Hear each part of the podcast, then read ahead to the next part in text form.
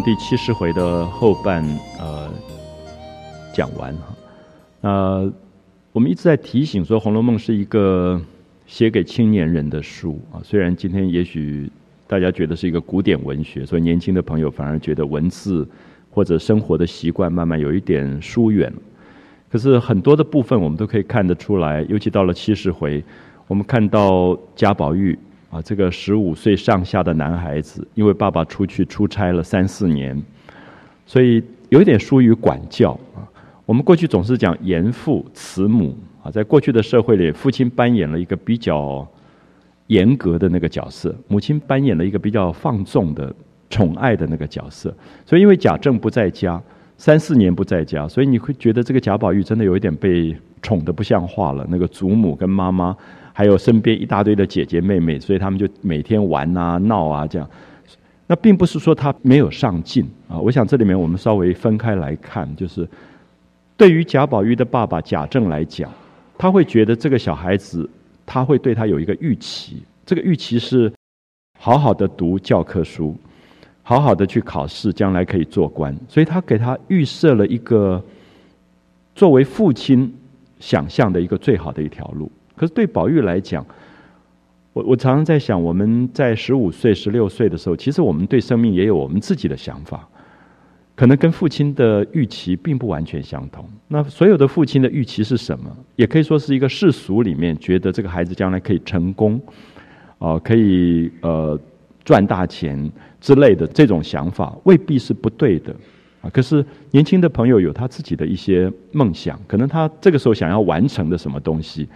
就有时候听到一个父母在讲说：“哎，我那小孩子每天在那玩滑板，他简直是不知道怎么办了。”这样。可是，当你如果有机会很安静的跟这个十几岁的小孩坐下来谈他的滑板的时候，其实我也吓一跳。他可以跟你谈三四个小时。我从来没想到滑板有这么多招数，然后有这么多他的梦想在里面。就是当他脚踩着滑板的时候，他几乎是在踩着一片云在飞。可那个大人很难理解，好，这里面就产生了一个可能代跟代之间的某一种落差吧。因为我想，生命在那个年龄，他还没有那么功利，还没有那么目的性，所以他在追求什么东西的时候是非常单纯的。他会觉得那个滑板可以让他的身体有各种的可能性的变化，他会有一种成就感，而那个成就感并不只是在功课方面的部分。所以，我想，当贾政要回来这个消息传来啊，就有一封信。说已经到了什么地方了？大概还有几天就会到家了。那所有人都觉得蛮高兴的，说这个老爷出去了好久要回来。第一个发呆的就是宝玉，说啊，完了，爸爸要回来了。所以那个心情恐怕古代有，我想今天也有时候也还有。那因此我们看到这个宝玉跟他的父亲的关系，其实长期以来他一直在一个恐惧父亲的那个那个关系里，所以他一听到父亲要回来，他就快昏掉了。那这个时候，袭人就会提醒他说：“你要赶快收收心了，你不要再这样子胡闹玩下去了。爸爸回来是要检查功课的，啊，问你唐诗背了没有，古文背了没有，宋词背了没有。他说最麻烦的是你那些字，他说字根本赶不出来的，因为每天要写多少个字啊，尤其那种蝇头小楷都是要很工整去去写的。那么，所以他就要求他了。好，所以这一段，我想我们读着文本啊，大家看一下。”那么，宝玉跟他父亲之间的某一些反应的关系，就他们在读书，然后所有的姐妹在房里面呃陪着贾母用早饭，早饭吃完了以后，贾政的书信就到了，那宝玉就请安，然后把请贾母把这个信拆开来，然后也念给贾母听，上面就是请安的话啊，就可能呃问候母亲好不好啊，什么说六月。准进京啊，就是他已经报准说太久没有回家了，请求皇帝批准，让他可以回家一趟。那其余的这个家信事务的这些事情，就由贾琏跟王夫人去阅读，就不关宝玉的事。所以大家听说贾政六七月要回来了，都喜之不尽啊，大家都很高兴。那最近因为王子腾啊，就是。他的女儿要许配给宝宁侯做妻子。我们知道王子腾是王夫人宝玉妈妈的兄弟，然后他也是王熙凤的爸爸。所以他最近做大官做得非常非常的顺利啊，就是在在整个权力中心里面是越来越升官的。所以你感觉到他们这些家族之间，所以把他的女儿许配给保宁侯啊，就是他们都是等于权力阶级的一个联姻的这种关系。那么所以王熙凤就很忙啊，就忙着去张罗这些事情，所以就一段时间没有见面。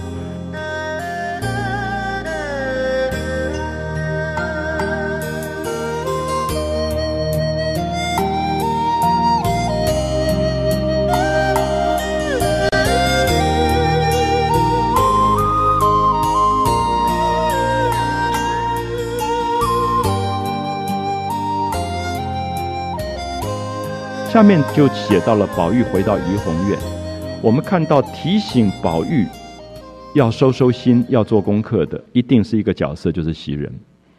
我们一再提醒说，《红楼梦》里面每一个角色应该扮演的那个行为跟语言，从来不会差错。你会发现，怡红院里面有晴雯、有麝月、有秋纹。还有底下的方官什么小，这些没有一个人会劝宝玉说：“哎，赶快收收心，做功课。”劝他的只有一个人，就是袭人。因为刚才讲到，袭人是一个大姐姐的角色，就是她有一点疼爱宝玉，可是不放纵他的，她有一点觉得他有管理的责任的，或者照顾他的责任，所以他就扮演了这个角色。袭人就趁机劝他收一收心，有空的时候把书理一理，要预备着。啊，预备着就说小心老爷要问你。那宝玉就算一算说，哎，还早，现在不是三月吗？爸爸不是六七月才到家吗？他说还有一段时间。那袭人就说还早呢。他说书没有关系，你你还可以背啊，就是你记忆力也好。宝玉其实记忆力蛮好的，就临时背一背，临时抱佛脚。他说字呢？他说你到时候你书背好了，你的字在哪里？因为那个字不是一下子就赶得出来的啊。就是我们小时候常常。爸爸要回家都写一啊二啊大啊三啊这样，因为全部选那个笔画简单的，然后来应付这个东西。可是过去你可以了解到贾政这样的一个父亲，他当然要求他的孩子那个写字是要写的工工整整的。袭人就提醒他说：“你那个字没有办法交差。”那宝玉就说：“我平常也有写字啊，偶然心情好了就写几个。”他说：“你没有收起来吗？”袭人说：“我都收起来了。”他说：“你昨天不在家，我就拿出来算了一算，一共才五六十篇。好，我们会觉得五六十篇已经蛮多了。可是注意一下，就是因为贾政离开家已经有三年到四年之久，如果每天要你教一篇字的话，你算算看大概是多少篇？所以这个五六十篇离那个几千篇大概是蛮大的距离，所以袭人就很担心。所以我觉得袭人也很有趣，袭人其实是一个丫头。”可袭人竟然会把他写的字都拿出来算一算，啊，就说到底有几篇了。那所以他真的也扮演了那个有一点在管教这个宝玉的角色啊。他说：“依我看，从明天起，把心都收回来，天天快快的临几张字补上啊，就说临帖来补些字。那虽不能按日都有啊，照理讲，你爸爸规定说每一天都要有一篇字的。”他说：“也许我们不能每一天都有一篇字，可是至少要看得过去，就是不要太离谱了啊！就是说几千篇跟五六十篇是差很多的。”那宝玉听了，他大概有一点不太相信。我们觉得，我们小时候都觉得自己蛮用功的，也都做了功课啊。可是有时候觉得那个功课跟那个老师或者大人要求的功课距离蛮大。他自己就说：“我自己来检查一次，我不相信我写的这么少，就检查一片，发现真的搪塞不过去，说完了。”怎么只有那么少啊？就是因为玩的时候根本没有想到，没有想到说原来这个功课没有办法交差，他就说好，明天开始一天写一百字。好，这个也是给自己的一个功课，就知道说六月、七月爸爸要回来了，现在是三月，所以每天补一百字，大概可以补多少？他就开始计算了一下，所以宝玉这个时候就规定自己说，我每天要写一百个字，那大家就做了这个决定。好，第二天起来梳头洗脸，梳头完洗脸完，就在窗下研墨公楷临帖，啊，这是宝玉最好的时候。可是不要忘记，这是第二天啊，就发愤图强的第二天一定是最好的，就是一大早就起来，头发也梳好洗好，然后就研墨，然后就公楷临帖。好，这里面最好玩就是贾母说：“哎，怎么没有来找我？因为平常早上一起来梳了头洗了脸，宝玉就跑到贾母那边钻到他的怀里，这样闹一闹，就是那种孙子跟祖母的关系。贾母就觉得，哎，怎么宝玉没有来？是不是生病了？就来问。所以有没有发现，这个爸爸不在家的时候，宝玉的放松，祖母跟妈妈真的要负很大的责任，因为祖母跟妈妈永远问你说，你饿不饿啊？你要不要吃什么东西？所以他的功课的东西就根本就忘掉了。所以贾母在问说，哎，怎么宝玉没有来？是不是病了？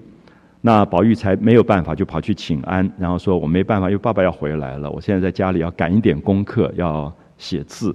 那所以早上起来清晨的功夫，我都要挪出来再写字，不再做别的了。所以以后可能来问安都会晚一点。啊，他有一点在跟祖母解释说，我大概没有办法承欢膝下这样子。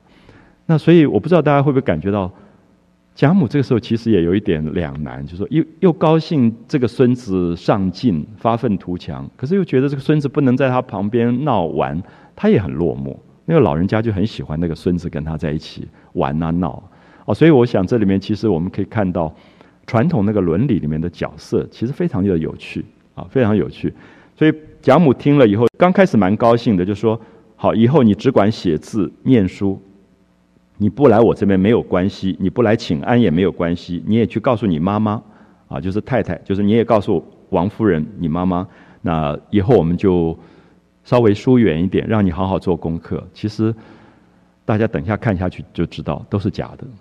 就是那个祖母跟妈妈随时也在那边问来问去的。过一会儿又在说：“哎，要不要吃个鸡汤啊？要不要用那个小莲花的盒子做一点什么糕点给你吃啊？什么？”所以那个宝玉大概也没有办法安心的真正发愤图强啊。就宝玉听了以后，就到妈妈房里，就跟他讲说：“爸爸快回来了，所以我要做功课。”那妈妈的反应很好玩，妈妈就说：“临阵磨枪。”有什么用？好，所以你可以看到这个祖母的讲法，妈妈的讲法也不太一样。那小时候其实因为祖母跟妈妈很懂这个儿子跟孙子的心理，所以就觉得你平常都不用功，爸爸规定的功课走了三四年都没有做，现在临时想要临阵磨枪，要临时抱佛脚，有什么用啊？然后这个妈妈最着急的是说，你现在如果着急，天天写写念念。就是把二十四小时也不睡觉也不吃饭，每天就在写字念书，那有多少完不了的？他说：“你如果平常就做了，你现在根本不用赶。可他担心的是什么？他说：你现在一赶，你会赶出病来的。好，大家就看到母亲的性格出来了。母亲永远担心孩子太用功，太用功身体会弄不好，睡觉睡得不够，吃饭也吃得不够。所以其实你看到父亲跟母亲根本变成一个冲突的角色。”就在这个孩子身上，本身就变成了一个一个冲突，所以王夫人就担心了，说：“你现在赶又赶出病来怎么办？”那宝玉就说：“没有问题啊，不妨事。”那其实我觉得这个母亲大概也真的有点过虑啊，宝玉真的也不会压迫自己到那种程度的。那然后贾母刚刚讲完说：“好好，你好好用功，发愤图强，你不要来跟我请安，不要来跟我玩了。”可是贾母马上又传话来说：“不要叫他急哦。”他急得大家急出病来不得了，有没有发现？刚才提到说祖母的角色跟妈妈的角色，都扮演了非常有趣的一个对宝玉的某一种放纵的这个状况。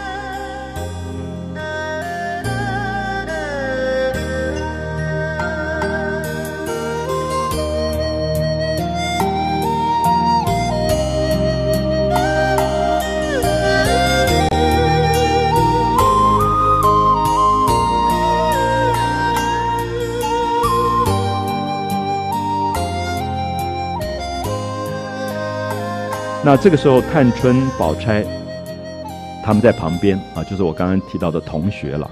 同学这个时候就要扮演很义气的枪手的这个角色，就说：“老太太不要急，啊，就是安慰这个老祖母说你不要着急。”他说：“书将来要考试的时候要他背的，我们没办法啊，你你不可能替他背书。”他说：“字我们可以替，我们可以替帮他写字。我们每个人每天临一篇给他，那我们这边这么多人。”所以一定复演的过去。那第一个老爷啊，就是贾政回来的时候，他不会生气；第二，他也不会急出病来。我不知道大家有没有感觉，这里面最好玩是这些做枪手的，是明目张胆讲给老祖母听的，然后老祖母非常高兴，说好极了，就照办。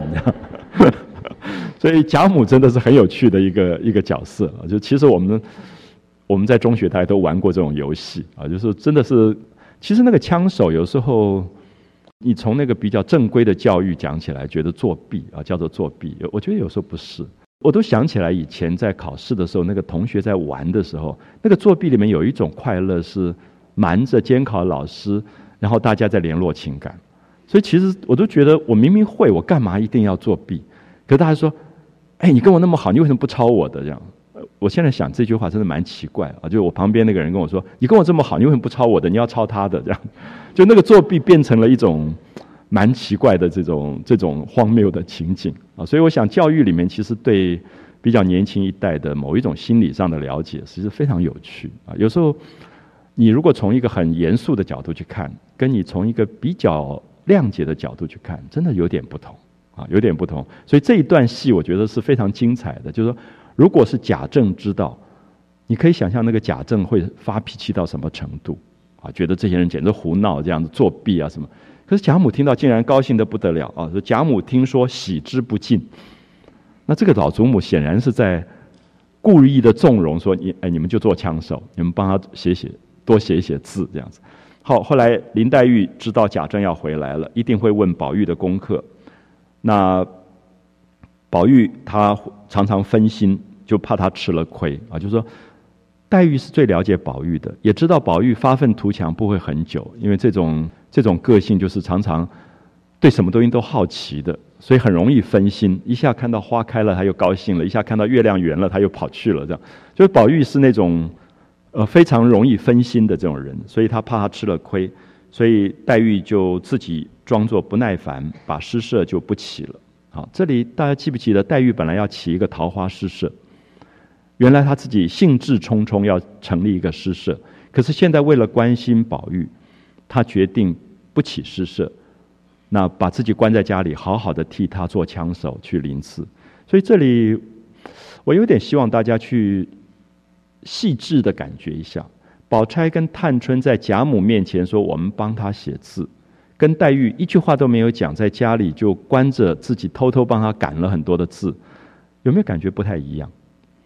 就是那个真正你的知己跟知音，他要帮你，不是在大庭广众里帮的啊，他就是觉得你的事就是我的事，他怕宝玉吃亏，因为爸爸回来会挨打的，而且这个贾政一下手的时候，从来是不轻的，宝玉前面几乎被打死，所以这个黛玉有一种心疼。啊，所以黛玉就关了门，自己在家里面就写，那也就不去勾引他，就说不去叫他去看花呀、作诗啊。好，探春、宝钗两个人每天临一篇楷书给宝玉，宝玉自己每天也加工，有时候写两百字，有时候写三百字，啊，所以有时候会多写，比原来预期的一百字还多写一点。到了三月下旬，啊，你看才一个月的功夫，就把字凑出了很多。那他就在那边计算说啊，再写五十篇，大概就混过去了。这个是我觉得我很希望老师跟父亲、母亲都看的部分，就是说，小孩子在做功课的时候觉得是交差啊，其实蛮惨的。就是他就在那边每天都在算，有点像我们当兵以前的算，墙上就好几个馒头，然后又画了一个，又画了一个，因为那个东西就是交差。可到最后你也会觉得蛮荒凉，因为我后来觉得我划掉都是我生命里面最好的日子。可是就是一个馒头一个馒头在画，可是现在宝玉也是说算算算，哎，赶得差不多了，只剩五十篇了。可是我们再想想看，这个书法如果是他自己真正爱的东西，他所得到的感觉是不一样的。可现在他根本在教功课，就是他算算哇，再过五十篇就好了，所以再过五十篇就好了。这种交差感，其实没有任何快乐可言啊！这样的做功课的感觉，没有任何的快乐可言。所以当然我们知道这个很难啊，就在教育里怎么样去引发一个。下一代的孩子，他在整个成长的过程里，觉得学习是一个大概天下最快乐的事。就是我们自古以来说什么读书多快乐多快乐，可是好像都是假的，因为我们都觉得读书很苦啊，一直把它当成是一个交差的事情。因为那个真正求知的以及满足好奇的快乐，可其实没有。可是你再回想一下，宝玉跟宝钗、黛玉他们写诗的时候，是多么快乐的事。他们从来不觉得在做功课，因为那是他们想做的事，啊，所以我想这里面的差距，其实大概可以理解，就是宝玉在做一个他自己非常不愿意做的事，每天就在那边算来算去，说，哎，还差五十篇。那么还差五十篇就混过去了。好，这个时候刚好紫娟来了，黛玉的丫头送了一卷东西给宝玉。那宝玉不知道是什么，拆开来看，是一色老油竹纸啊，就是那种竹子的纤维做的最好的那种老的上油的。因为呃老油纸可能大家不太了解，因为临摹有时候要蒙在上面去临，所以那种老油纸就是它有一种透明度在里面，它可以临摹。老油竹纸上临的中王蝇头小楷，中是中游，王是王羲之。蝇头小楷，特别讲蝇头小楷，大家知道苍蝇的头有多大？那种字一定是最工整、最细，你才写得出来，也赶不出来的。所以我觉得这里面有一种对比，说探春、宝钗都做枪手，可是黛玉的枪手是有一点不同的，就她花了最大的心血，因为这里面有一个很特别的，就是疼爱的东西在里面，因为他们生命是一个共同体，所以他会把中游小楷、蝇头小楷。一篇一篇的这样写了五十篇，而且字迹跟自己十分相似，就是大概探春跟宝钗还没有办法写宝玉的字写到一模一样，可是黛玉可以把字写到跟宝玉一模一样。所以大家如果细读这一段，你会觉得人世间有一个这样的朋友跟这样的知己，大概真是没有任何人可以取代的啊！这是为什么我们好几次提到说，黛玉跟宝玉的感情其实是完全不可取代的感情。可是我们有时候会回想，你在你的生命里面其实是有一个这样的角色，那这个角色很奇怪，他就有一种完全跟你一致的共同感，啊，所以宝玉高兴的不得了，就跟紫娟做了一个揖，亲自又跑到黛玉这里来道谢。那史湘云、宝琴两个人也临了好几篇相送啊，就当礼物送给他啊，送给宝玉，所以宝玉。不晓得，我觉得宝玉真的有另外一种命啊，就是这个小男孩真是旁边有这么多才女在帮他，而且每个人都疼他，而且当然重要的是我刚刚讲到才女啊，就是疼他而没有才也没办法，因为字要写得好还真不容易。就是这几个人都可以写字，学问又都比他好，所以都可以帮他这个忙。所以这是为什么？我觉得如果宝玉真的是曹雪芹，曹雪芹后来写这本书一直在赞美女性。大概他一生觉得，怎么身边最精彩的人都是女孩子，啊，最棒的这些姐姐妹妹全是女性，然后在他一生里面疼爱他、照顾他，然后帮助他的。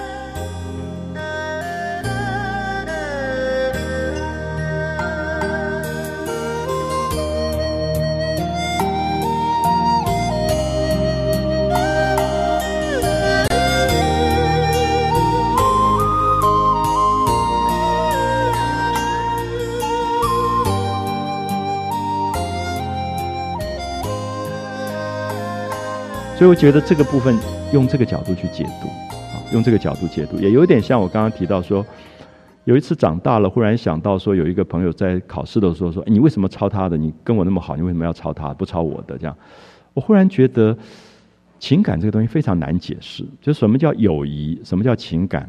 其实里面有一种亲，然后在读书的过程里面，除了知识的追求以外，还有一个是人的。人相信他是人世间有情感、有眷恋跟牵挂，那这个东西往往有时候是上一代的老师跟父母不容易了解的，因为父母跟老师如果一直扮演了那个监督者跟检查者的角色，他只有法，他会少掉这个部分。所以当我自己想到说，哎，那个同学跟我讲说，你为什么抄他不抄我的？我们两个这么好，后来我做老师的时候，我就觉得。好像有时候可以睁一只眼闭一只眼，当然这个东西其实很奇怪的心情。那个那个心情是觉得，如果有一个学生被我处罚了，我要求他，我那个时候其实在学校里面常常美术系的学生，我跟他们说我从来不记过的，我连警告都没有记过啊。做做七年的系主任当中，学生从来不用这种惩罚，我只跟教官说，我的惩罚就是让他们写字，就说好，你去临中游蝇头小楷一片这样子。然后你会觉得很有趣，就是那个时候，如果有的是他们有些是比较严重的啊，他们美术系会在暗房里做那个校长的通行证，然后那个车子就大拉拉开进学校校园什么，那那个后来就被抓到以后送到校外的那种警察局，就伪造文书，然后我弄得简直是，可是我还是坚持说我不要记过，那我觉得这个东西会跟他一辈子。我说让我自己处理，那这个东西就很难是一篇中游小楷，对不对？因为他可能是一百篇中游小楷，因为他要罚得很重，因为在外面这个事情其实是难处理的东西，你就罚得很重。那你罚得那么重，你也知道他根本做不到，你就知道全系的人都在帮他。然后你知道以后也蛮开心的，因为我觉得那个那个感觉很特别，就是你会感觉到学长学妹都在帮他的时候，那也看他平常做人处事如何。就这个时候有这么多人愿意帮他，我讲到这个，我觉得是一个很复杂的东西，就是说法跟情跟理，有时候真是一个很难调配的东西。就是你同时知道他们在犯规，可是同时又觉得那个犯规里面有一个你很鼓励的东西，因为他们彼此在照顾，他们学会人在。某一个他忧愁或者是呃困境的时候，别人会帮他，所以我不知道我讲的清不清楚，因为这个都很容易被误解。就是某一个记者知道这一段，他可能把你写成另外一个人物，就觉得你鼓励学生犯错。可是我想这个是很难拿捏的分寸啊。其实真的碰到过，然后你也完全知道，全系都在帮他，而且通宵赶出来，那最后比他们平常都写得好。啊，平常自己写都没有写到那么好，你觉得好奇怪。可是那里面有一个，现在他们毕业了会跟我讲这件事，大家都好得意哦，说哇，我们这样通宵赶出来，那个快乐，其实大概是青春里面动人的回忆。所以我想，如果今天我们做长辈，是老师或者父母，大概要懂得这种心情，就是孩子的世界里面有他自己的一个难以理解的青春王国，那他有他自己的私密的心事，他有他私密之间的交情这种东西。那我们作为一个长辈，是不是一定要去把那些交情全部一一戳破？我觉得那个是非常要懂的啊。就是说，在我自己的经历当中，我觉得我慢慢开始回想了自己的青春时期的状况，我才懂得怎么去体谅、体谅这种部分。所以我会觉得今天跟大家谈这个经验，是我觉得《红楼梦》里面我很喜欢这一段：史湘云、宝琴、宝钗、探春全部变成枪手，然后第一枪手是林黛玉。我们知道林黛玉那个身体简直是一塌糊涂的，就是一熬夜就会出事的。可她竟然熬了好几个晚上，蝇头小楷赶出五十篇，啊，给宝玉。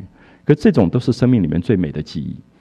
而宝玉如果是曹雪芹，他会带着这个记忆，一直到他生命的终结，都会感谢他生命里有人跟他走过这一段。那那个东西是最美好的东西。那所以我有时候也跟很多朋友讲说，不要让一个孩子在青春的时刻。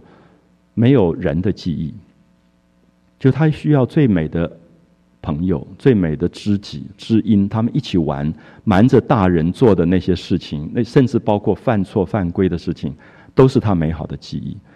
那做大人的旁边有很多的担心，可是绝不去戳破他，让他们有自己青春王国的那个快乐。所以这个时候你会觉得他们还跟贾母蛮好，对不对？因为贾母知道他们做枪手以后喜之不尽。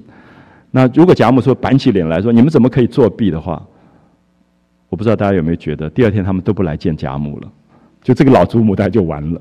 所以其实那个祖母跟孙子之间也有一个秘密，这个秘密说瞒着贾政，所以贾政变成了一个被大家隔离在外面的角色，因为他是检查者，那其他的人都一起在帮忙宝玉过这一关。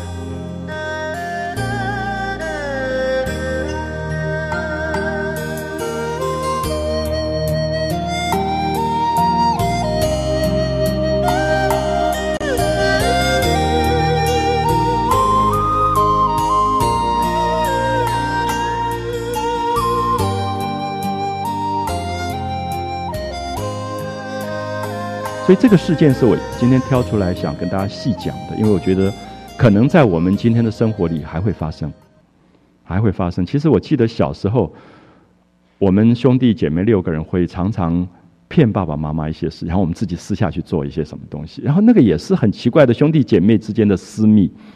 那我后来觉得爸爸妈妈未必不知道，可他们也觉得。蛮好的，就让他们去玩吧，让他们去闹。因为不同的年龄层，它中间的那个默契感是非常特殊的，啊，非常非常特殊。然后我们常常有时候被母亲抓到，啊，抓到以后就是，呃，大姐、大哥、二姐我，我们四个人就绑在桌子的四个腿上，这样子，一人绑一个腿。所以我们四个人感情特别好。我跟很多人说，我们四个人感情特别好，因为我下面的弟弟妹妹都没有被绑过，因为没有腿绑了，就只有四个腿这样。所以我们四个人常常在讲说，哎，那个时候我们四个人绑住的时候，我们在做什么？他说好像都没有忏悔。然后四个人说，哎，我们一二三，一起把桌子抬起来。因为我们被麻绳绑在那个四个腿上面。那现在讲，有时候人觉得说，哎，这个父母怎么会这样处罚自己的孩子？可是我们在谈的时候，我们都是在笑，因为觉得好好玩呢。就是说，怎么会有一个这么奇怪的处罚？然后大家的经验是很快乐，而且那个桌子上还放了很多饭啊菜的，所以大家就说，抬起来的时候不可以把那个打翻，就就在那个玩。所以其实孩子的惩罚有时候他不觉得是惩罚，他有时候觉得好玩啊，就是说，因为他是一个共同的感觉啊，所以那个部分是今天我们看到七十回。宝玉跟这些姐姐妹妹的关系，我觉得是非常值得我们去注意。就是他们为什么情感这么深？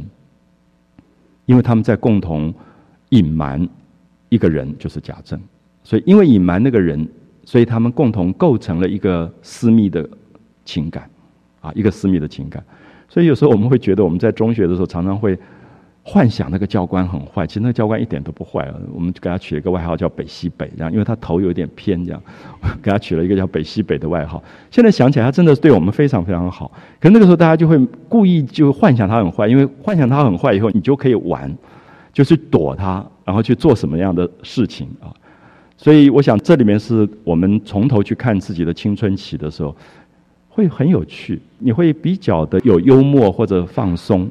然后也在那个社会里面知道，孩子在成长的过程里面，你要规定几个很严格的规范给他遵守，可同时睁一只眼闭一只眼，看看你的孩子可以怎么去偷偷的违反那个东西。因为不要忘记，违反犯规这件事也是他的能力之一。好，我还是很难解释清楚这个东西。就是说，我一直觉得。我们在中学回忆起来，那个所有的老师规定的规则守得最好的同学，后来其实不是最有大出息的，非常奇怪，我不知道是为什么啊。就是这里面有一个很难解释的东西，因为他少掉了一种创意性。那这个创意性是他对于大人所有的规则，他都想说：哎，我如果用另外一个方法处理，怎么处理？我们看到像历史上最有大天才，像达文西这种人，常常都是不守规矩的。常常都有一点不按牌理出牌，就是大人所有规定他的东西，他都会故意用另外一个方法去去做的。那么反而他在年轻的时候，他形成了他自己的创意个性啊，创意个性。所以当然，我想这里面是很难拿捏的啊，可能并不能够因此就一直鼓励他去叛逆，而是说叛逆跟遵守法规之间的平衡啊，平衡。所以我想我特别把这一段啊多讲一点这样。好，他们一方面帮这个宝玉在做功课啊，做枪手，临了很多字。那宝玉也把所有应该读的书全部再温习过几遍。那天天用功。那刚好静海一带海啸啊，就是忽然发生了一个意外，因为静海一带发生了海啸，那有几处这个老百姓日子过得不好，所以地方官提本奏文。就奉旨让贾政顺路再去查看一下政绩，再回来。读得懂这一段吗？贾政本来要回来了，所以赶功课赶得要命。忽然发生了海啸啊！所以有时候我们小时候很奇怪，考试前就一祷告，说明天要不要台风这样子。因为那个孩子的世界里面有一些奇怪的那个幻想，就说：哎，怎么来了海啸？因为发生海啸，所以近海的地方老百姓就发生了灾难。所以皇帝说：哎，贾政刚好在。回京，所以路过那个地方，说：“那你就晚一点回来，你就顺路去把国家的国库打开，去放赈，就是救济难民。”啊，就是他本来要回台湾了，刚好南亚海啸，所以他就绕到雅琪那边去啊，斯里兰卡那边去了。所以宝玉说：“哇，又掉下一个礼物，就说爸爸要晚一点回来。”我不知道大家会不会觉得，学生最大的快乐是这个东西，就说本来说老师要回来要回来，忽然说要晚一天，好好简直狂欢这样。就是多出来的假日，多出来假日是比预期里的假日还要快乐的，因为他已经赶得不得了了，赶赶赶赶出来说哦，好不容易赶得差不多，明天要回来了，就忽然说还要晚一两个月啊，所以这个时候他们就开始弄诗社了。所以注意一下那个结构的了不起，就说本来很早就要弄诗社，可是因为贾政要回来替宝玉赶功课，所以大家耽搁了。那现在开始又要做诗社。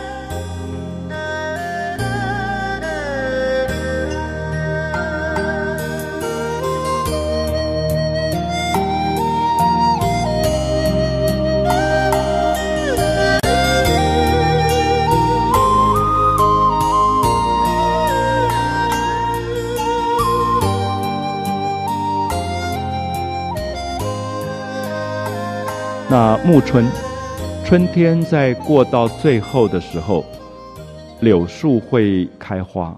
柳树的花是一种很细很细的细线，我们叫花絮，就在风里面在飘的。可是，在台湾不太容易感觉得到，可能因为季节转换太快。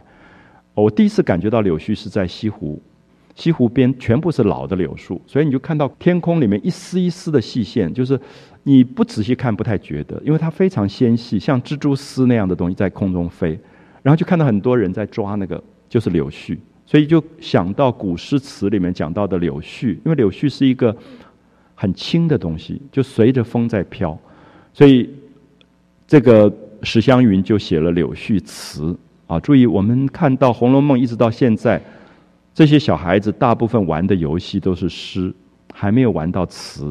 那么现在他们就填了一首词。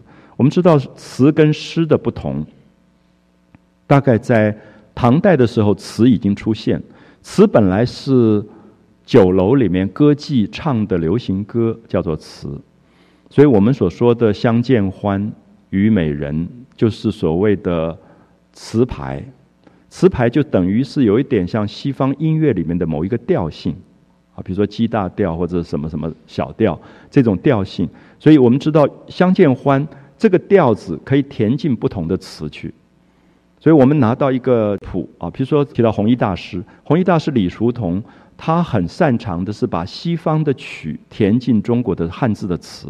所以我们知道长亭外，古道边，这个曲子不是中国的曲子，是外国歌。他拿来以后，他就填进词去了。那么，因为他们有填词的这个训练，所以他知道这个字放在这个音节、这个音韵当中对不对？所以我们叫填词，有点像是。一个空的曲谱，你把字填进去叫填词，所以填词跟写诗不太一样，因为诗比较，其实在某一个部分诗反而比较自由，填词的话每一个字都要放对它的那个位置，所以它比较的不容易。那么，所以在七十回里面，我们看到他们就借着柳絮这个主题填了一些词，那这些词基本上大概都属于小令的系统，命令的令。我们注意一下小令。它是比较短的词，就大概四十九个字以下的叫做小令，那么超过四十九个字以上可能叫中调，或者超过九十个字以上它叫做长调，它是不太一样的啊。所以词其实可以编成更多的东西。当然到了呃再晚一点，比如说宋以后就出现元曲啊，元代最擅长是曲，那宋词词最兴盛是在宋代。可是注意一下，词这个形式在唐朝就有，可是它原来是一个大家嗯不太看得上眼的一种东西，因为它等于是流行歌，所以酒楼上妓女唱的东西，所以大家都觉得是不入格调的。那么在词上面有一个关键的人物是五代南唐的李后主，所以王国维特别在《人间词话》里面说，李后主把。灵公之词改变为士大夫之词，灵公之词就是说民间的这种流行歌，他把它提升到属于文学层次，因为它赋予比较美的内容啊。他把啊，比如说我们看到他后来“帘外雨潺潺，春意阑珊，罗衾不耐五更寒，梦里不知身是客，一晌贪欢”。那么他在亡国之后，他把这种流行歌变成了一个比较沉重的文学形式。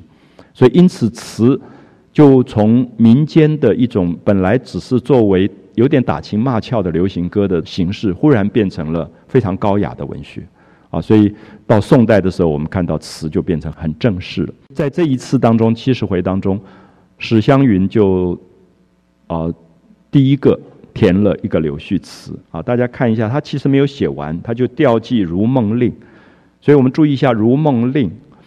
那在中国的这个音乐性的调性里面，跟西方不太一样。西方是用科学的方法去算出属于 G 大调、D 大调这样来算。那么在中国就用给它一个比较美的名字啊，比如说《满江红》，它是比较悲壮的调性，他就用《满江红》来给它。比如《如梦令》是一个比较凄婉的小令，大概有一点像我们今天可能呃《雨夜花》的调性。所以你拿到《如梦令》，你会觉得《如梦令》都是来填一些比较感伤的句子的。我，不知道我讲的清不清楚？就是说，不同的歌，比如说雨夜花有雨夜花的某一种感伤性，那比如说丢丢党是比较喜悦的。所以，如果今天拿到丢丢党，我来填字，我就填出很多节奏比较轻快、比较跳跃的感觉。如果是雨夜花，你就觉得填进去比较感伤的感觉。所以最后他取的那个名字叫做《如梦令》或者《相见欢》，啊，或者是这个《唐多令》，都是用这个东西在填，有一点意思性的东西去变成一个所谓的词牌啊，变成词牌。所以他就填了一个《如梦令》，那内容是：其是秀容残兔。卷起半帘香雾。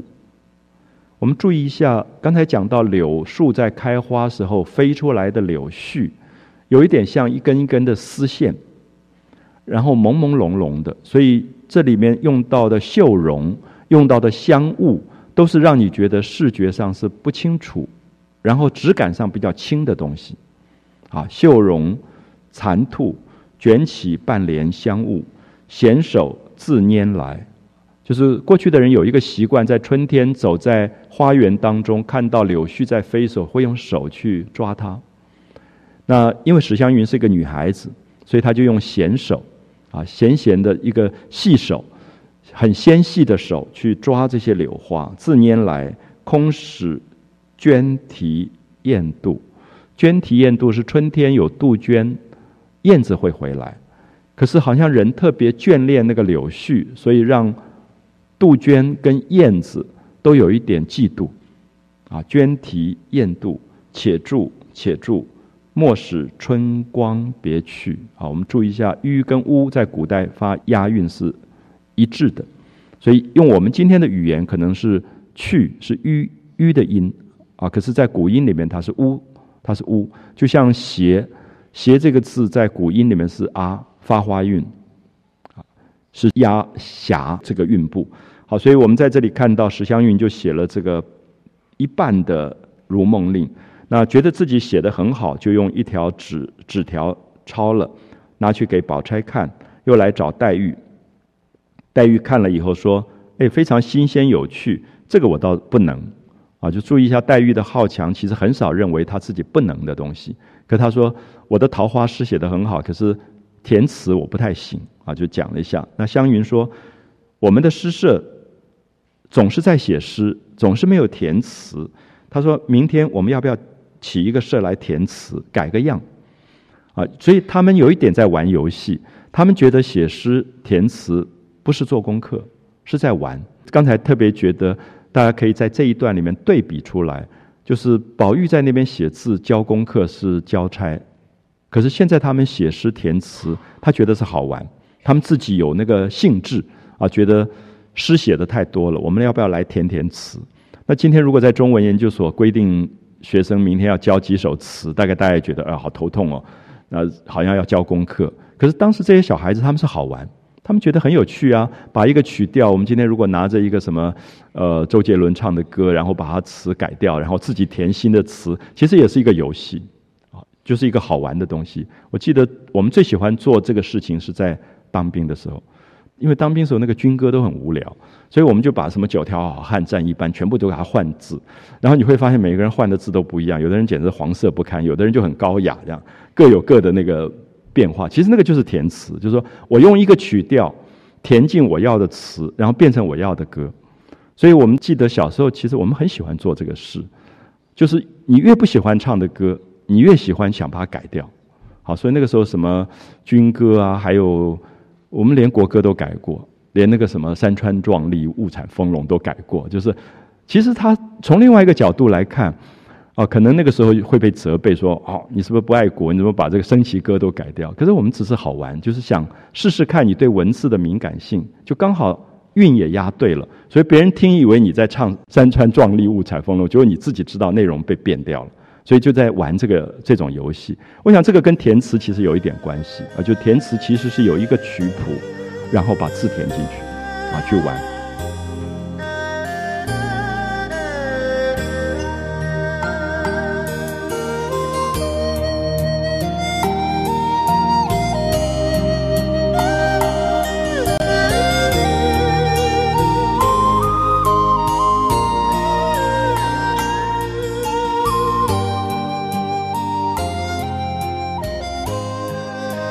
所以因此你可以看到宝玉、黛玉他们在玩这个游戏。可是其实我们在身边，你会发现小孩子不见得不玩这个游戏，他们也可能在玩这个游戏。问题是我们未必觉得那是一个文学行为啊。其实有时候真的从那里开始的啊。他鼓励他去把一个呃曲谱自己去填进他要的字，可能是一个蛮好的一个一个游戏啊。所以他们就看了。说我们来换个新花样，那我们下次来填词。那黛玉听了就很心动，她说：“哎，好极了，我就请请他们来，就预备了几色的果点啊，就是当时要找朋友来的话，要准备一点水果啊、点心啊，然后去请大家来，所以就拟了柳絮题啊，就柳絮题目是柳絮。今天大家填的词都必须以柳絮做主题，可是调性填了几个。”啊，就唐多令、如梦令，就基本上都是四十九个字以下的小令，啊，让大家来集习来做，就献出几个调子，写了挽在壁上，就是别在墙壁上，钉在墙壁墙壁上面。好，大家就来了，来了以后看到以柳絮为题，献各色小调，又看了史湘云的，称赞了一回。宝玉说：“这个词上我们平常啊，就是我们平常不太填词，所以。”可能做的不好，只好胡诌，就是乱写了，所以大家就沾灸，沾灸就是按照抽签了，抽出签来。那宝钗就抽到了《临江仙》，宝琴就抽到了《西江月》，探春就抽到了《南柯子》，黛玉就抽到了《唐多令》，宝玉就抽到了《蝶恋花》。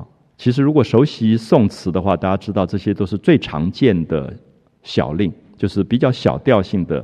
词的曲谱，那每一个人拿到以后，就按照那个调性去开始做功课。紫娟就住了一支梦田香。梦田香，我记得我们前面讲过，就是这些小孩子写诗填词的时候要限时间，就是梦田香是比较短的一个香，就点了这个香以后，要在香烧完以前把这个词填完，啊，所以等于是限时、限时间的东西。好，大家就开始思考起来。那黛玉。一下就写完了啊，所以你看到黛玉真的还是第一名的才女啊，一下就写完了。好，接着宝琴也有了，宝钗也有了。那三个人写完以后互相看，宝钗就笑着说：“我先看完了你们的，再看我的。”那探春就跟他回答说：“今天香怎么这么快，只剩下三分了，我才只有半首。”啊，就是你会觉得探春这一天好像有一点力不从心。他写诗写的蛮好的。啊，可是填词的时候大概不习惯，对那个曲谱的调性，因为我们知道填词的时候对音乐性要非常懂，如果不懂音乐性，那个字常常会放错位置，啊，所以不好写。他就急得不得了，就问宝玉怎么样。宝玉做了一些觉得不好，又涂掉了，想要另外做。那回头又看那个香，好这些部分，大家感觉一下那个画面。宝玉是一个特别有趣的个性，就是因为他不专心。他常常就是老是在那边分心，一下说哎呀不好，然后又看别人的，然后又去看那个香，就有一点忙来忙去，然后看到香已经快烧完了。李纨说：“好，你就只好输了。”他说：“探春的半首先写出来吧，人家至少有半首，你宝玉连一首都没有，就是你又输了这样。”可是这里面我们就看到，宝玉常常在这些姐姐妹妹面前，我们前面讲过，说他有一点想扮演那个输的角色，因为他觉得这些姐姐妹妹太精彩了。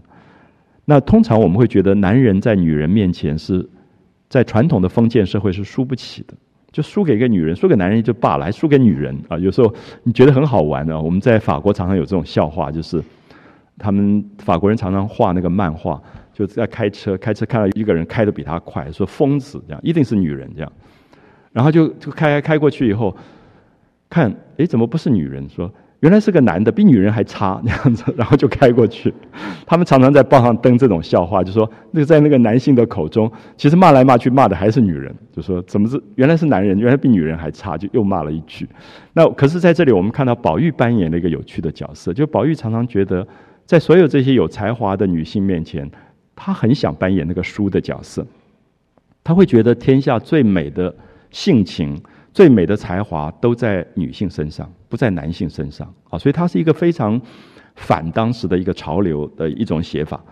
好，我们看到探春先被看啊，探春只写了半首《南柯子》，空挂闲闲缕啊，就是柳条细细的一根一根像线一样的挂在那里。涂垂落落丝，弦弦落落都是绞丝边，都是在讲编织里的东西。所以这些女孩子是做刺绣的，所以他们在写诗填词的时候，其实也常常把很多刺绣的感觉会写进去。啊，空挂闲闲缕，徒垂落落丝，也难挽系，也难系，就是很难绑，很难牵挂起来，因为线条是有牵挂性的，可是又觉得很难牵挂。那我希望大家在这里注意到，《红楼梦》所有的诗词都有暗示性，都有命运的暗示性。因为柳絮词其实写到这些女孩子将要分离，就是飘泊的感觉，就是要飘散的感觉，所以也难挽系，就是绑不住的。你要怎么绑都绑不住的，也牵绊不住的。一任东西南北各分离，有没有感觉到探春这句话是一个预言？就接下来。每个人嫁到不同的地方，一任东西南北各分离，啊，所以千万注意一下，《红楼梦》的诗词都不是文学，都在讲命运，啊，都在讲命运的东西。那李纨说：“哎，这写的很好，你为什么不写完呢？只写了一半。”好，宝玉看到香没有了，就说：“好，我认输了，我已经输了。”那他就拿下放下笔来，就看探春的半首。一看探春的半首，他灵感来了，他就接着写了半首。然后别人说：“哎，你什么意思？你自己的不写，每次都接别人的写，然后写的那么好，可是又是别人的诗，啊，所以这是宝玉的个性。就是宝玉其实有一部分在暗示，他没有什么你的我的之分，他会觉得这首词写的这么好，填的这么好，没有填完，那他就灵机一动，他就把它填完了。他总觉得生命不应该有遗憾，好像他想把它续完，就开始写，接着说：落去君休息。”如果“探春”这个词前面讲的是一任东西南北各分离，是在讲花的飘零，讲女子的分散。我想宝玉接着写其实是安慰，所以宝玉说：“花落了，你不要可惜，你不要疼惜，飞来我自知。所以你们飘零了，我是知道的。有没有感觉这是宝玉扮演了一个百分之百的护花的角色？”就是前面在讲一任东西南北各分离，宝玉接着写是有意义的。就是宝玉说：“落去君休息，飞来我自知。”所以他是最疼爱这些女孩子的。所以我知道你们凋零了，我会来保护你们。莺愁蝶倦晚芳时，所以在黄莺鸟很忧愁，蝴蝶也疲倦了。到了春天快要过完，叫做晚芳时。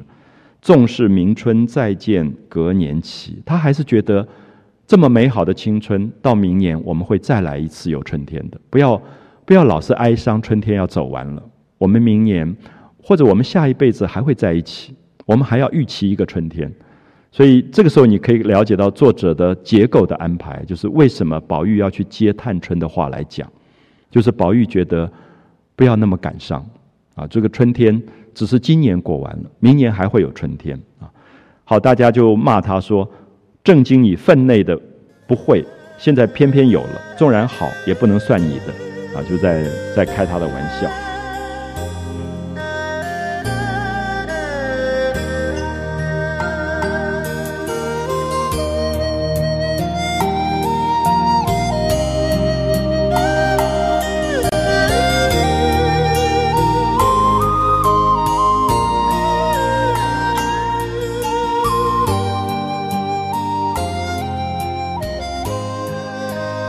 下面看一下黛玉的《唐多令》，啊这是大概我在中学、初中那个年龄读到最感动我的一首词啊。就其实，在讲黛玉的一个非常飘泊的命运啊，讲柳絮粉堕百花洲。百花洲现在在姑苏，在苏州城里还在。百花洲传说是开满了花的一个河边的土地啊，叫百花洲，它是过去西施晚纱的地方。所以每个人到了百花洲，都有对西施这个美丽女子的一个哀叹。那所以他在这里说：“粉堕百花洲，粉代表女孩子，就是在百花洲里，所有的花都要凋零了啊！粉堕百花洲，香残燕子楼。燕子楼是唐朝唐太宗年代的一个歌妓，叫关盼盼啊，盼望的盼，关盼盼住的楼。就当时有一个很爱她的男人，叫张英。弓长张音是竖心旁一个音乐的音，张英跟关盼盼的感情非常好。那给为他盖了一个燕子楼，然后他们两个过了很恩爱的生活。后来张英死掉了，张英死掉以后，关盼盼别人觉得唐朝的歌妓是可以改嫁的，也可以跟别的男人在一起。然后他十几年不下楼，不见任何的客人，所以大家就谈到关盼盼跟燕子楼的关就是一个女性在心里面有所眷恋跟有所爱的时候，他。不再去跟任何人见面了，相残燕子楼。所以黛玉这里面有一种生命里面的绝对，就是她的生命只是来跟宝玉做最后一次的了所有的泪，所以用粉堕百花洲，相残燕子楼来表示他自己那种一心一意的那个感觉。一团团逐对成球啊，就是那个柳絮最后会卷在一起，像毛球一样这样飞过去，飘破。亦如人命薄，空前卷，说风流。好，这里面完全是黛玉的个性，就是柳絮是在风里面飘来飘去的，飘破来飘破去，所以是一个没无根的东西啊。飘破亦如人命薄，所以黛玉看到花，看到柳絮，想到都是自己这么薄命啊，父母双亡的一个命运。飘泊亦如人命薄，空前卷。你有再多的眷恋啊，前卷是有一点眷恋的意思。空前卷说风流，其实你还是要走。草木也知愁，连植物这样的一种生命，他都知道忧愁。少华尽白头，少华是讲青春，生命最美好的时候叫做少华，十几岁。可是少华怎么头发都白了？因为柳絮是白的啊，所以少华尽白头，叹今生。啊，叹一口气，我这一生谁舍谁收？啊，谁会舍去，谁会收留？啊，就是黛玉对自己生命的一种不安的感觉。嫁与东风春不管，那这个柳絮跟着东风东边吹来的风在到处漂流。那春天快要过完了，也不去管这个柳絮，平而去，忍言留，就说你要走了，你该走了。你在人世间不会再长久留住了，我也留不住你，我也不忍心留住你。好，刚才我们讲到《桃花行》已经是黛玉的死亡征兆，《镇魂曲》《柳絮词》是更明显的黛玉的死亡征兆。啊，就他已经在唱他自己的挽歌，啊，唱他自己的挽歌。所以我想，我再念一次这个《唐多令》啊，大家感觉一下林黛玉这个时候的心情：粉堕百花洲，香残燕子楼。一团团竹对成球，飘破亦如人命薄。空缱绻说风流，草木也知愁。少华尽白头，叹今生谁舍谁收？嫁与东风春不管，平儿去，忍言留。大家看完都觉得写得好，可是也都叹气说太悲了。好是固然好的。啊所以是有一个两难，就是艺术作品这么好，可是如果是用生命的心血去写，好像不祥啊，有一种不祥的感觉。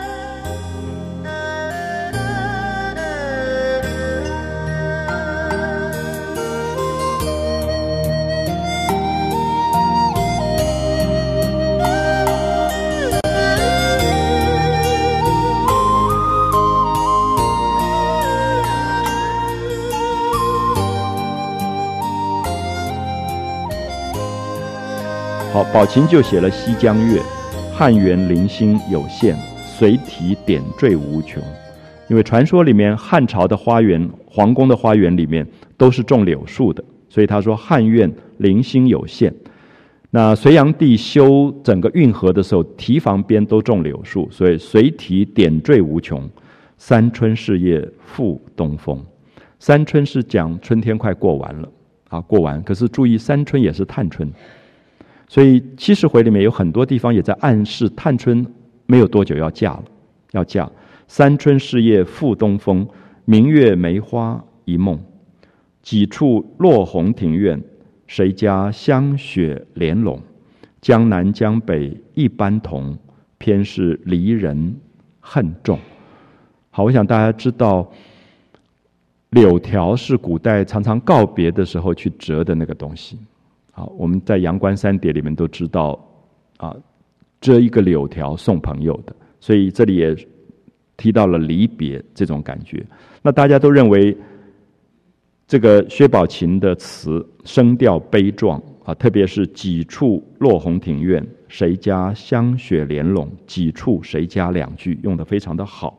可是宝钗还是说太过丧败，所以宝钗有一点想翻案。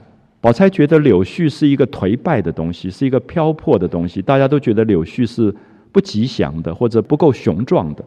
那么这里面，如果柳絮代表了贾府的一个命运要走下坡，宝钗是觉得不服气，她想要翻案，她想要把整个繁华没落的东西转回到兴盛。所以她说：“我要用另外一个方式来写，才不落俗套。”所以她就说。白玉堂前春节舞，东风卷得均匀。啊，你可以看到，他借着柳絮讲的是，在东风里面，这个柳条一条一条卷得非常的平均均匀，希望去平衡。刚才所有的人写到柳絮，都是写悲哀的感觉。所以宝钗有一点用理性的方法对抗命运的悲剧，就他觉得是要结婚，是要走了，是要散了，可是。生命是不是可以有另外一个不同的希望，或者比较喜气的去看待它？啊，白玉堂前春节舞，东风卷得均匀。好，大家就赞美他说：“东风卷得均匀，写得非常好。”风团蝶阵乱纷纷，几层随逝水，其碧尾方尘。这两句是重要的，大家感觉一下。我们觉得柳絮最后飘来飘去，要不然就飘到逝水里，就跟着水。飘逝了，这是悲哀的，对不对？或者掉在灰尘里被弄脏了，也是悲哀的。可是薛宝钗讲出了他的愿望：几层随逝水。我为什么要这么甘心的跟着水消逝？我为什么一定要去寄托在灰尘里？其必伪方尘。所以这里面是宝钗有一点像唯傲没落的命运。想要重新让自己可以变成一个在繁华跟富贵里面的角色啊！几层随逝水，其碧伪方尘。万缕千丝终不改，任它随聚随分。好，他也觉得生命是会聚会散的。那这个聚跟分，他觉得不用强求，就是任它随聚随分。少华休笑，本无根。好风凭借力，送我上青云。有没有感觉完全不同的讲法？别人都看到柳絮的飘零，他看到的是柳絮上青云，被风吹上青云。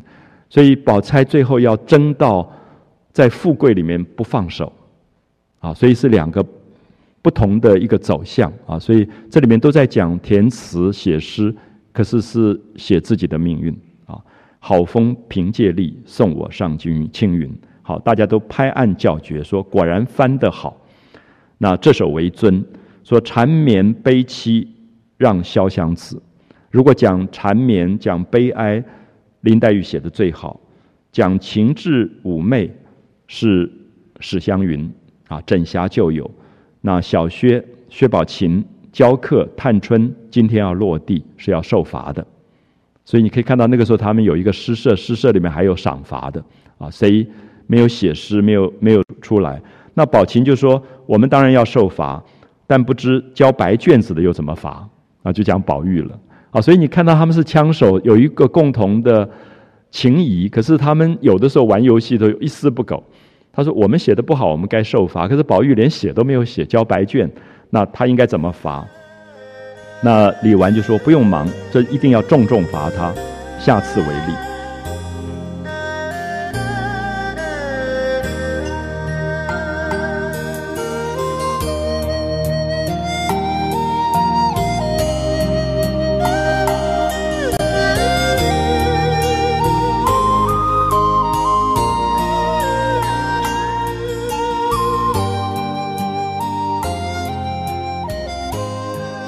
好，下面就开始转了，转到就是他们在写诗写诗，忽然听到竹子外面一声的响，好像窗屉子倒了。就是记不记得他们的窗户都有蒙纱窗的，所以纱窗等于是一个木头的框，上面蒙一层纱，所以有时候窗纱倒了以后，会有咵啦这样一声响声，他们就说：“哎，什么声音？是不是窗屉子倒了？”大家吓了一跳。后来发现是一个大的蝴蝶风筝挂在那个竹梢上。好，注意一下，春天是放风筝的季节。你如果去北京的话，三月还是放风筝的季节。那这里有一个最重要的部分是，有很多的资料显示，曹雪芹在后来家道衰落、最穷的时候，他是做风筝的设计，在街上卖的。那现在已经找到了他做的风筝的设计的谱稿，就是当时他曾经在北京做风筝来卖来过日子。所以他会写到风筝，所以等一下你会发现他风筝写的很细，每一种风筝会有什么东西怎么样放，他非常非常懂。所以很多人就认为曹雪芹是一个蛮奇怪的一个天才，就是他什么东西都会玩。所以他最后家里落难的时候没有办法过日子，竟然是靠做风筝来来维业。本来他只是公子哥，那个做风筝只是好玩，可是后来竟然变成他糊口的工具，就他可以靠着卖风筝来来赚钱啊。那好，下面就转到了风筝这个部分。那大家看到那个风筝，就把它拿下来了，就说这是谁家的风筝？怎么断了线跑到我们院子来了？那有人就劝他说：“不要捡人家的风筝啊！”他说：“你们自己也有风筝，你干嘛要去拿别人的风筝啊？”我们讲到说，过去人放风筝是放灰气，好，说你最近这个。呃，股票也不上手，所有东西都不好，你就开始去放风筝，就是放风筝放到最后，它有一个东西叫月子，啊，这个月子就是一种竹子做的东西，上面缠线的，一直放放到线根的地方，连根剪断，所以意思就是说，把所有的不好的东西连根剪断、拔断，让这个风筝走掉。当然，这个里面有一个技巧，说你放到。确定那个风筝不会再掉下来，就让它飘到别的地方去。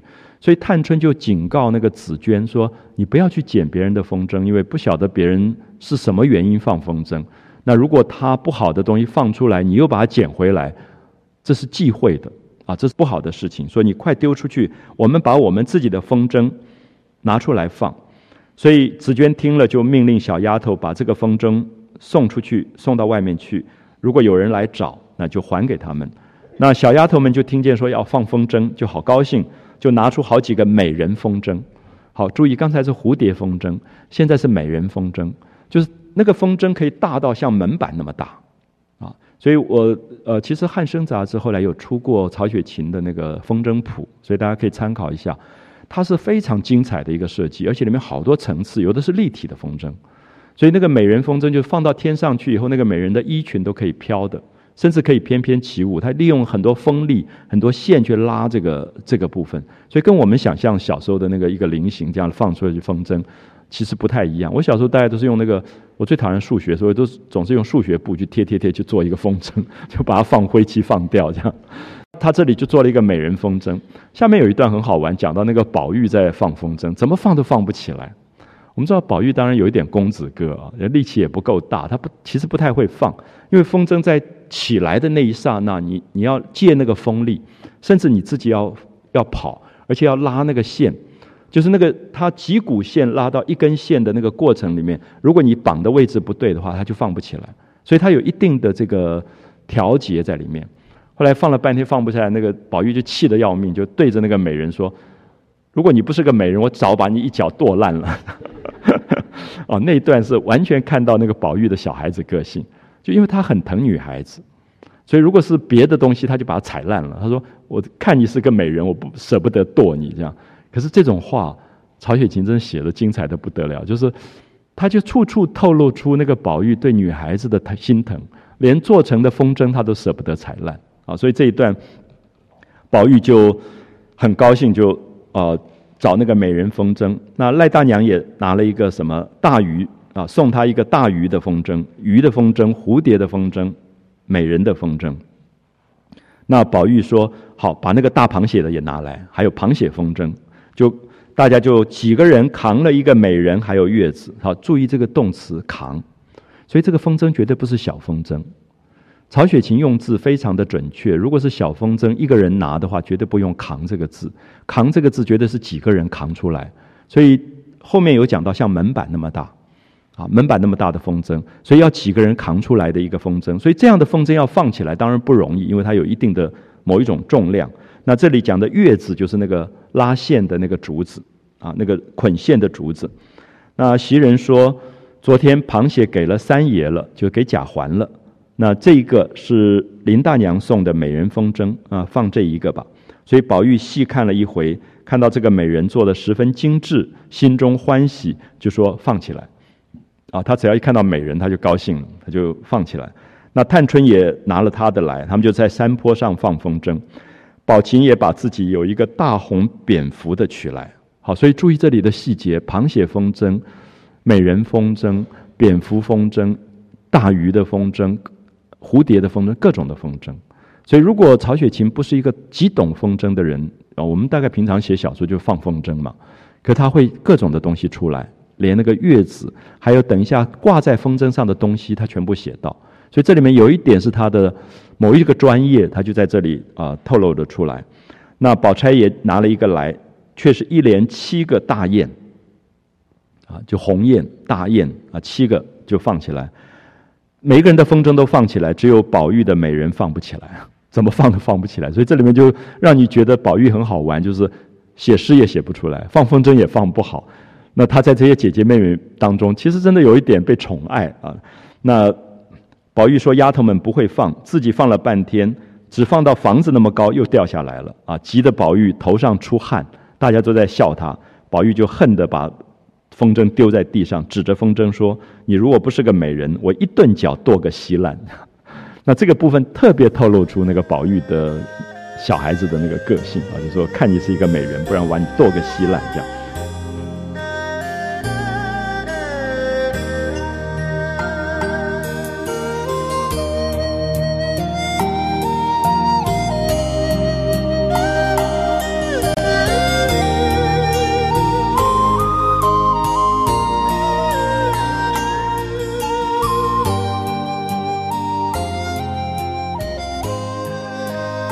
那黛玉就说：“那是顶线不好，出去打了顶线。顶线是什么？就是一个美人的风筝，因为它很大，有门板门板那么大，所以从它的头部到腰部到脚都有线拉过来，最后总一根线，那个地方叫顶线。这个顶线如果没有绑好，它就没有办法放起来。好，所以黛玉就说：你那个顶线不对，你要拿出去重新改一下那个顶线就可以放。所以宝玉才答应了去放顶线。”好，然后丫鬟们又拿了各式的送饭的来啊，这个是我们现在读不懂的。送饭的是什么？是在讲风筝上挂了很多可以发出响声的东西。所以这个风筝放起来以后，我们知道“筝”这个字是在讲乐器，啊，是在讲乐器。所以它放到天上去会发出音乐的声音的。所以这个送饭的是你配置好的一些金属的，或者是管乐的东西。所以它到天空以后，它就可以发出响声出来。有各种的声音可以发出来，啊，所以这个是我们现在比较不了解，因为我看到的那个，呃，汉生出的那个风筝谱里面，它有很多很多附件，附在风筝上的附件。那好，大家就在玩起来了。那紫娟就说：“这一回的劲大，姑娘来放吧。”就紫娟就希望黛玉来放，因为知道黛玉身体不好，老在生病，老在吃药，就说让她把病放走，所以就用手帕垫着。你看到曹雪芹写东西的仔细，黛玉的那个手从来没有做过粗活的，拉着一个月子，一个竹子，上面那个风，我们门板大的风筝放到天上去，那个力量是非常大的，黛玉的手会被割伤，所以紫娟就用手帕包住，让她垫着手帕去抓那个东西，这样可以理解吗？所以这些都《红楼梦》了不起的细节，就是黛玉本身弱不禁风，然后就抓着那个月，然后风紧力大。然后随着风筝的势，把月子一松，一阵哗啦啦，然后那个线就走完了。然后黛玉让众人来放，那大家就说：“你先放吧。”那黛玉说：“这一放虽有趣，只是不忍。”注意这句话，其实是这一段话里面的某一个结尾的感觉，就是说，知道风筝必然要放走，可是不忍心，就说拉住那个线的时候。不晓得怎么办，后来紫娟就拿出了一个西洋的小剪刀，一下子把线剪断了，就让它飞了。说：“姑娘，你的病走了。”可是我们知道，黛玉病走了，也就是她生命要结束了，因为她生病跟眼泪都是为了宝玉。那如果她不生病了，如果她不掉眼泪，表示全部欠宝玉东西还完，她要走了。